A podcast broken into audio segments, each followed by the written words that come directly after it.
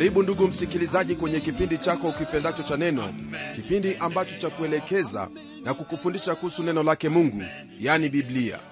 Naamini kwamba katika mafundisho yetu kwenye kitabu hiki cha danieli hili neno limeendelea kuwa wazi kabisa kwako na kwamba umeendelea kupata tumaini ambalo mungu amekusudia ulipate katika neno lake. Nam leo hii tuendelea na somo letu kwenye hiki kitabu cha danieli tukiingia kwenye sura ya kumi ambapo somo letu laanzia kwenye aya ya kwanza hadi ile aya ya kumi. Katika sura hii ya kumi ndugu msikilizaji mambo ambayo tutayaona ni kuhusu nyakati mahali na kutayarishwa kwa danieli kwa ajili ya maono na jambo la pili ni kuhusu maono ya kristo akiwa na utukufu wake. Kisha kwa sababu ya haya yote tutaona jambo la tatu ambalo lahusu danieli kubadilika kwa sababu ya maono hayo na jambo la nne ni kuhusu ujumbe utokao mbinguni na kisha mwisho tutaona jinsi ambavyo danieli athibitishwa na kutiwa nguvu msikilizaji kabla ya kuingia kwenye somo letu ningependa kusema kwamba twafaa kutazama sura hizi tatu za mwisho katika kitabu hiki kama kitu kimoja au maandiko ambayo yanahusiana moja kwa moja. Maono tutakayoyaona hapa yanahusu taifa hilo la israeli na siku za baadaye za taifa hilo. Kwa mfano kuna hii pembe ndogo ambayo kwa sasa ni historia na ile pembe ndogo ambayo inakuja katika siku za mwisho. Hatua ya kwanza ya kuelewa hizo sura tatu za mwisho hii katika maelezo ambayo danieli alipokea kutoka kwa malaika kwenye sura hii ya kumi aya ile ya kumi na nne ambayo yasema hivi sasa nimekuja kukufahamisha mambo yatakayowapata watu wako katika siku za mwisho. Maana maono haya ni ya siku nyingi bado. Ndugu msikilizaji kwa maneno mengine anasema kwamba maono ambayo danieli yatayaona yatatimia lakini ni baada ya muda mrefu na kwamba maono hayo yanahusu watu wa danieli yaani watu wa israeli jambo ambalo ningependa ufahamu ndugu msikilizaji ni kwamba kwenye sura hii twaingia katika ulimwengu wa roho ambapo kuna mengine yanayotisha na ya kushangaza sana. Nam ni kama vile pazia inaondolewa nusu na twaruhusiwa kuona katika ulimwengu huo ambapo tutawaona wale malaika wema malaika ambao wanamfuata mungu na wale malaika waovu au mapepo walioanguka na wanamfuata shetani tutaona mambo kuhusu ufalme wa shetani ambao unatuzunguka hata leo hii. Kuna mambo mengi sana ambayo yameandikwa kuhusu ufalme huo yani ufalme wa kishetani. Watu wengi huchukua ukweli mdogo na kuuongeza kwa kujaza mambo mengi yasiyo ya kweli. Lakini hapa ewe mwenzangu tutashughulika na ukweli tuliopewa na kuonyeshwa katika biblia. Inaonekana kwamba malaika hufuata kujisikia kwao wenyewe kwa sababu wengine wao kwa mapenzi yao wenyewe walimfuata shetani ili kumwasi mungu. Hawa ndiyo mapepo ambao tunasoma juu yao katika agano jipya. Malaika wana mamlaka tofauti vyeo tofauti uwezo tofauti na pia hali tofauti. Jambo hilo ndilo ambalo twalisoma katika kile kitabu cha wakolosai sura ya kwanza aya ile ya 16 ambayo yasema hivi. Kwa kuwa ni katika yeye vitu vyote viliumbwa vilivyo mbinguni vilivyo juu ya nchi vinavyoonekana na ambavyo havionekani ikiwa ni vitu vya enzi au usultani au enzi au mamlaka vitu vyote viliumbwa kwa njia yake na kwa ajili yake. Ndugu msikilizaji haya ambayo twayasoma twaona kwamba kuna utofauti kati ya viumbe ambavyo mungu alivyoviumba. Sio tu vile vya mbinguni na vya duniani bali hata vile visivyoweza kuonekana kwa macho kuna vingi sana ambavyo utakubaliana nami kwamba havionekani kwa macho yetu. Kuna nguvu zinazotuzunguka ambazo hatuzioni lakini wewe unashuhuda kwamba nguvu hizo zipo. Tunaambiwa kwamba aliumba enzi yani malaika wakuu kama vile mikaeli na gabrieli na wengine maalum ambao ni watumishi wa mungu. Pia twasoma juu ya usultani ambao ni makerubi na masarufi na pia kuna mamlaka ambayo ni ya majemedari walio wakuu wa vikosi vya malaika pia kuna ile tabaka ya wale wenye uwezo ambao ndio wale askari yani malaika wanaochunga. Nitakuuliza usome kile kitabu cha webrania sura ya kwanza aya ile ya nne ili umakinike kuhusu jambo hilo. Ni vyema pia ufahamu kwamba kuna wale malaika wengine wenye vyoo vya usultani na majemedari ambao walianguka pamoja na shetani. Tunasoma hayo katika kitabu cha waefeso katika sura ya 6 aya ile ya 12 ambayo yatuambia maneno yafuatayo kwa maana kushindana kwetu sisi si juu ya damu na nyama bali ni juu ya falme na mamlaka juu ya wakuu wa giza hili juu ya majeshi ya pepo wabaya katika ulimwengu wa roho. Ndugu msikilizaji shetani ana wafuasi wake waliopangwa kwa utaratibu sawa na jeshi linginelo lolote. Majemedari wa shetani ndio walio na jukumu juu ya mataifa. Majeshi yake ambao ni pepo wabaya ndio upagaa wanadamu. Nao wakuu wa giza hili ni mapepo ambao wanafanya shughuli zake shetani. Na ninafikiri kwamba shetani ana shughuli nyingi sana hapa duniani kama vile tunavyoshuhudia mambo ambayo yanatendeka katika ulimwengu wa leo. Tena kuna wale pepo wabaya katika ulimwengu wa roho. Hao ni pepo wanaohusika na mambo ya dini au mambo ya makanisa. Huenda msikilizaji hauna ufahamu kwamba kuna idara ya mapepo ambao wanahusika na kanisa nayo na ndiyo idara kubwa kuliko zote katika ufalme wa shetani hiyo ndiyo sababu ndugu msikilizaji shetani anajiinua na kujitukuza katika dini badala ya kristo kutukuzwa na hiyo ni kwa jinsi ambavyo dini zinavyoenenda na jinsi ambavyo watu hufanya mambo yao katika dini. Vikundi hivi vyote vimo katika dunia hii ambayo twaishi navyo vyapingana nasi wakati wowote wa ule huku vikijaribu kutunyakua na kututeka mioyo yetu. Tutaona mengi zaidi rafiki yangu kuhusu jambo hili kadri ya vile ambavyo tutaendelea kujifunza kutoka kwenye neno lake mungu. Hebu tugeukie sura hii ya kumi kwenye aya ya kwanza ili tuweze kuingia kwenye kipengele cha kwanza kinachohusu nyakati mahali na matayarisho ya danieli. Ndugu msikilizaji neno lake bwana latuambia hivi kwenye aya ya kwanza katika sura hii ya kumi ya kitabu cha danieli. Katika mwaka wa tatu wa koreshi mfalme wa uajemi danieli ambaye jina lake aliitwa belteshaza alifunuliwa neno. Na neno lile lilikuwa kweli maana ni vita vikubwa naye akalifahamu neno lile akaelewa na maono hayo. Ndugu msikilizaji wakati huo ambao unatajiwa hapa kuwa ni mwaka wa tatu wa koreshi ni mwaka ule wa 534 kabla ya kuzaliwa kwake kristo na ilikuwa miaka minne baada ya maono ya majuma 70 ningependa ukumbuke kwamba danieli alikuwa mzee wakati huu na huenda alikuwa amestaafu kutoka kwenye kazi yake ya kuwa mtumishi wa serikali. Ndugu msikilizaji twaona kwamba danieli alikuwa amefunuliwa neno. Nam hii ni njia mpya ya mawasiliano ingawa neno hilo lilikuwa kweli muda wake haukuwa umefika ila utatimia katika siku za mwisho. Alielewa maono hayo na hakuwa na tashwishi hata kidogo. Jambo hili ambalo twaliona katika maisha yake danieli ni jambo ambalo latufunza kwamba kwa kuwa mungu ametufunulia neno lake na kutufahamisha yale ambayo yanatupasa leo hii ni vyema kwetu kama waumini kuyaamini maneno haya na wala tusiwe na tashwishi hata kidogo kuhusu maneno haya ila tuweze kuyazingatia na kuyatenda. Na yale ambayo hayajatimia basi tufahamu kwamba kuna wakati ambapo yatatimia. Kwenye aya ya pili na ya tatu neno lake bwana laendelea kwa kutwambia hivi. Katika siku zile mimi danieli nalikuwa nikiomboleza muda wa majuma matatu kamili. Sikula chakula kitamu wala nyama wala divai haikuingia kinywani mwangu wala sikujipaka mafuta kabisa. Hata majuma matatu kamili yalipotimia. Ndugu msikilizaji bado hatujaambiwa ni kwa nini danieli alikuwa anaomboleza lakini si vigumu kujua sababu ya maombolezo hayo. Wakati huu ambapo neno hili lasema ulikuwa ni katika mwaka wa tatu wa enzi ya koreshi na kama utakumbuka vizuri katika mwaka wa kwanza wa enzi yake alitoa amri na kuwaruhusu wana wa israeli warudi nchini kwao. Waweza kusoma habari hizo katika kitabu cha ezra sura ya kwanza aya ya kwanza hadi aya ya nne.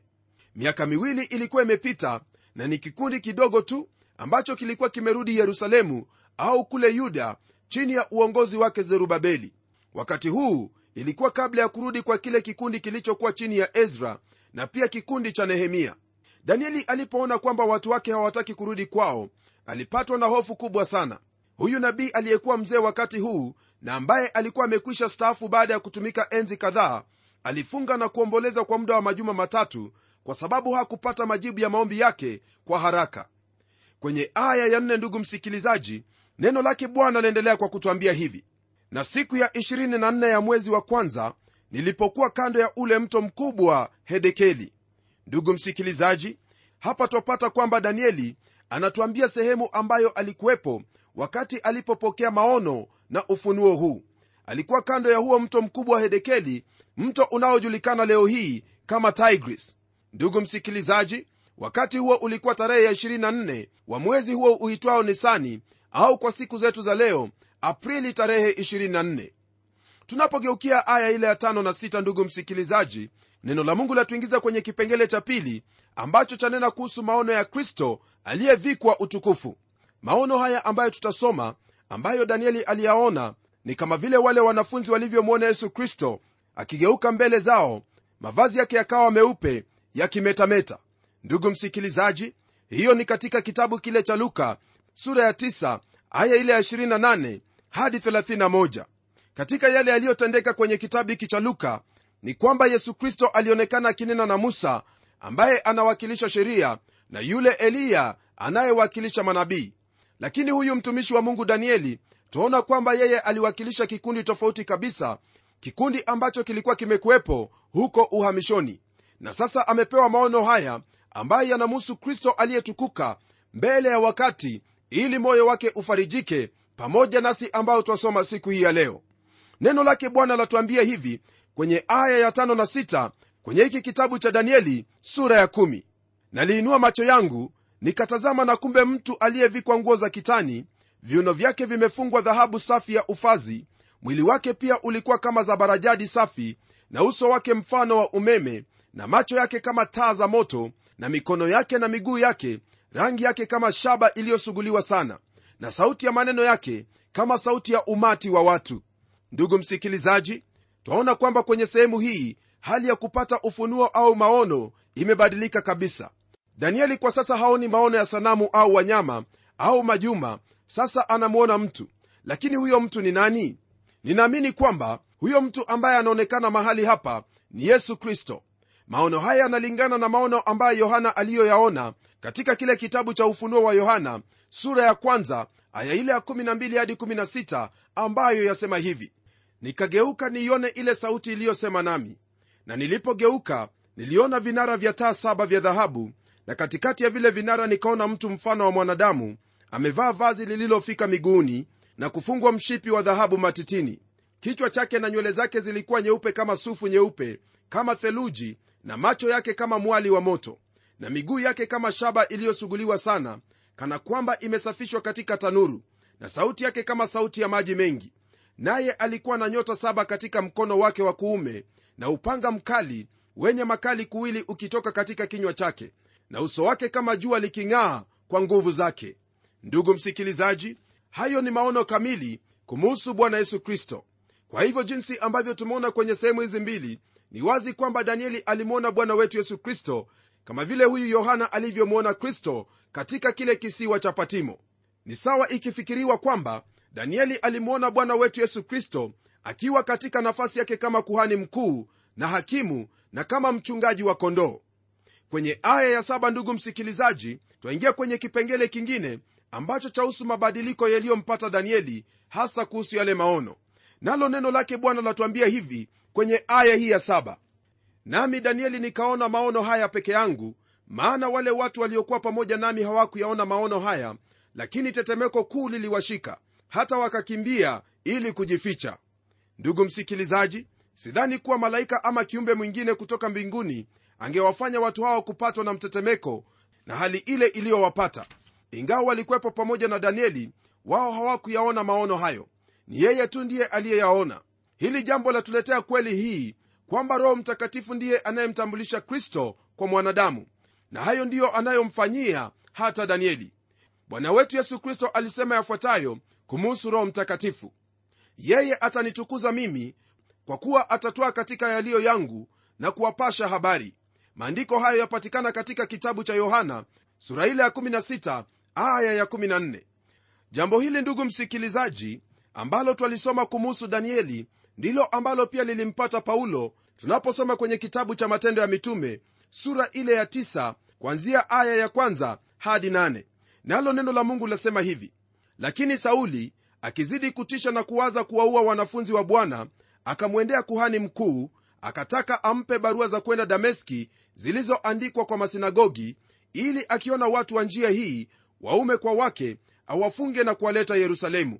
Hata alipokuwa akisafiri ikawa anakaribia dameski gafla ikamwangaza kotekote nuru kutoka mbinguni. Akaanguka chini akasikia sauti ikimwambia sauli sauli mbona waniudhi akasema uu nani wewe bwana? Naye akasema mimi ndimi yesu unayeniudhi wewe.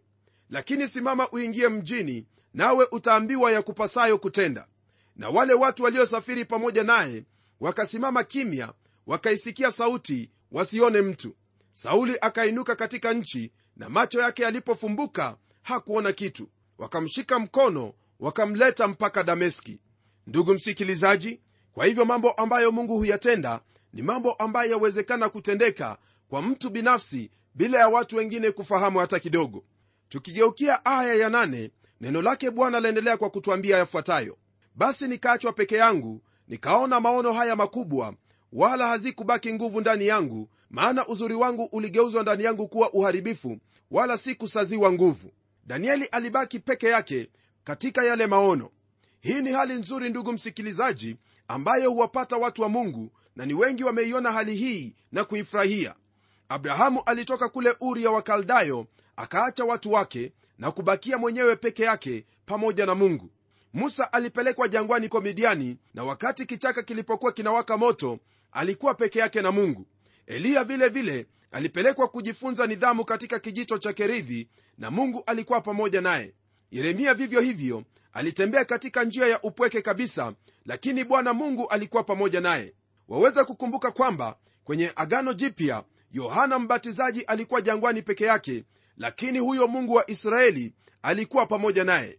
Vilevile mtume yohana alifungiwa kwenye kisiwa cha patimo akiwa peke yake lakini huyo mungu alikuwa pamoja naye. Ndugu msikilizaji mtume paulo alikaa kwa miaka miwili jangwani akiwa pamoja naye mungu mungu akimfundisha mambo ambayo alihitaji kuyafahamu. Kama vile unavyofahamu kuna watu wengi sana ambao wanapenda kupanga na kushirikiana pamoja katika mikutano ya maombi au mikutano ya mafundisho ya neno lake bwana. Naam jambo hilo ni nzuri tena ni jambo la kukubalika kama vile neno la mungu linavyotuambia kwenye kitabu cha webrania sura ya 1 aya ile ya 25 ambayo yasema hivi wala tusiache kukusanyika pamoja kama ilivyo desturi ya wengine bali tuonyane na kuzidi kufanya hivyo kwa kadiri mwonavyo siku ile kuwa inakaribia. Ndugu msikilizaji neno la mungu latuhimiza kukusanyika pamoja na kuendelea kuonyana na kuhimizana katika matendo mema na kuenenda katika imani. Lakini swali langu kwako ni hili. Je umejaribu kuwa na wakati wako na mungu peke yako? Kumbuka kwamba unapokuwa na wakati wako na mungu peke yako hapo ndipo mungu anapokutana nawe wewe pamoja naye peke yenu. Chukua neno la mungu ndugu msikilizaji nawe utafute wakati huo wa kuwa pamoja na mungu peke yako. Maana wakati huo ndipo wakati ambapo mungu atanena nawe atasemezana pamoja nawe nawe utafurahia. Najua kwamba siyo jambo nzuri wala siyo jambo ambalo ni la kupendeza maana sote twapenda kuwa pamoja na watu. Lakini iwapo utafikia kimo ambacho mungu yakutaka kufikia basi itakulazimu ndugu msikilizaji kuchukua nafasi yako ya kuwa na mungu peke yako lakini bila ya kujitenga na wandugu. Naam hilo ndilo jambo ambalo wahitaji kufanya maana utakapofanya hivyo utashangaa yale ambayo mungu atayatenda maishani mwako. Tunapogeukia aya ya tisa kwenye hiki kitabu ndugu msikilizaji yani kitabu hiki cha danieli sura ya kumi, neno lake bwana laendelea kwa kutwambia hivi. Walakini nalisikia sauti ya maneno yake nami niliposikia sauti ya maneno yake ndipo nikashikwa na usingizi mzito na uso wangu umeielekea nchi. Jambo hili ambalo twalisoma hapa ni kwamba yaonekana kana kwamba danieli alizimia. Sijui alikaa katika hali hiyo kwa muda upi lakini baada ya bwana yesu kumwacha alipata fahamu na akaelewa kwamba malaika alikuja na kumhudumia. Danieli alikuwa amelala kifudifudi ndipo akajisikia mkono ukimgusa kulingana na aya ya kumi ambayo yasema hivi. Na tazama mkono ukanigusa ukaniweka juu ya magoti yangu na vitanga vya mikono yangu. Ndugu msikilizaji kiumbe huyu kutoka mbinguni alikuwa ametumwa na bwana yesu kristo ili kujibu sala na dua ambazo danieli alikuwa amewakilisha mbele zake mungu. Je huyu alikuwa nani? Nadhani kwamba alikuwa gabrieli kwa sababu yeye ndiye aliyetumwa kwa danieli mara nyingine tena lakini anaweza kuwa malaika mwingine pia. Jambo ambalo twaliona mahali hapa ambalo lafaa kuwa ni fundisho kwetu ni kwamba mtu anapochukua nafasi yake ili kuweza kumwomba mungu na kujitolea kabisa toka moyoni mwake kwa uzito wote mungu humsikia na mungu hujibu maombi yake. Ndugu msikilizaji huenda umekuwa ukiomba lakini hauoni majibu. Lakini jambo ambalo ningependa kukuhimiza ni kwamba ni vyema uendelee katika maombi na kufuata mfano huu wa danieli maana danieli hakukata tamaa. Pamoja na hiyo naona kwamba kuna mambo mengi sana ambayo yanachangia iwapo kwa hakika maombi yetu yatasikiwa kwake mungu na kujibiwa. Jambo ambalo tumekuwa tukiliona mara kwa mara ni kwamba huyu danieli alikuwa ni mtu ambaye alimpenda mungu wake na zaidi ya yote alitenda yale ambayo mungu alimwagiza kutenda.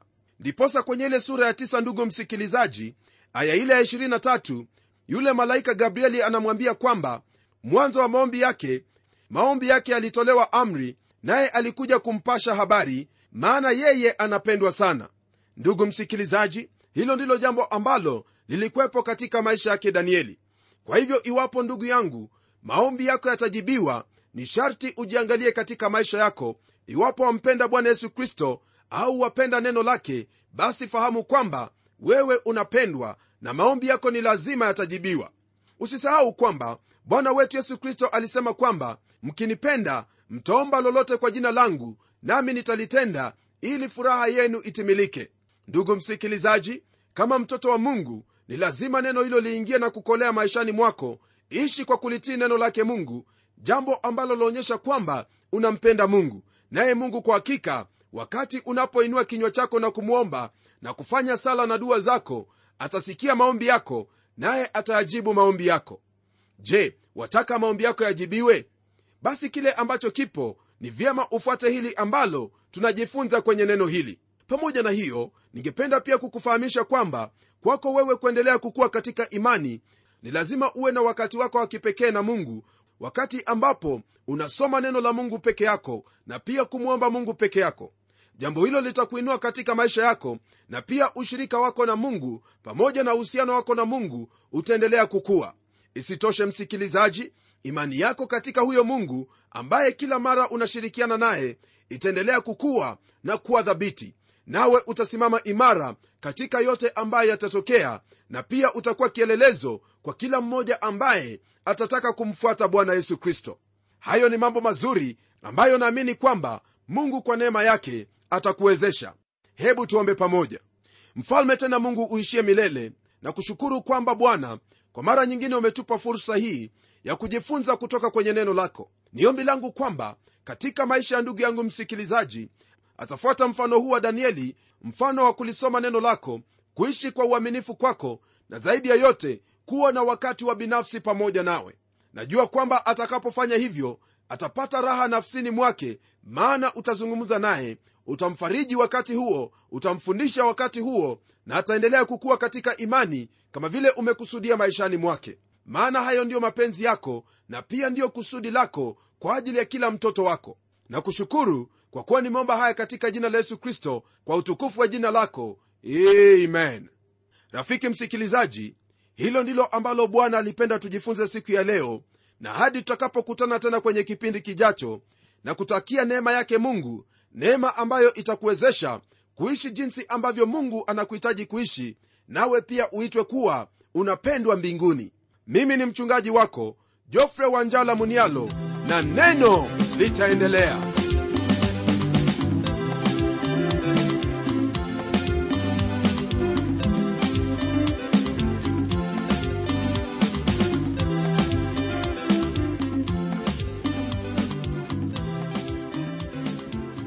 asante sana msikilizaji wangu kwa kuwa pamoja nasi. Na iwapo una jambo la kutuambia au una swali la kutuuliza tafadhali jisikie huru kabisa kutuandikia barua kwa mtayarishi kipindi cha neno transworld radio. Sanduku la posta ni 21514 nairobi kenya. Au pia waweza kuniandikia email ambayo anwani yangu ni pomodo at twr co ke na kama kawaida na kusihi tutembelee kwenye websaiti yetu ambapo utapata mengi kuhusu hiki kipindi cha neno. Anwani ya websaiti yetu ni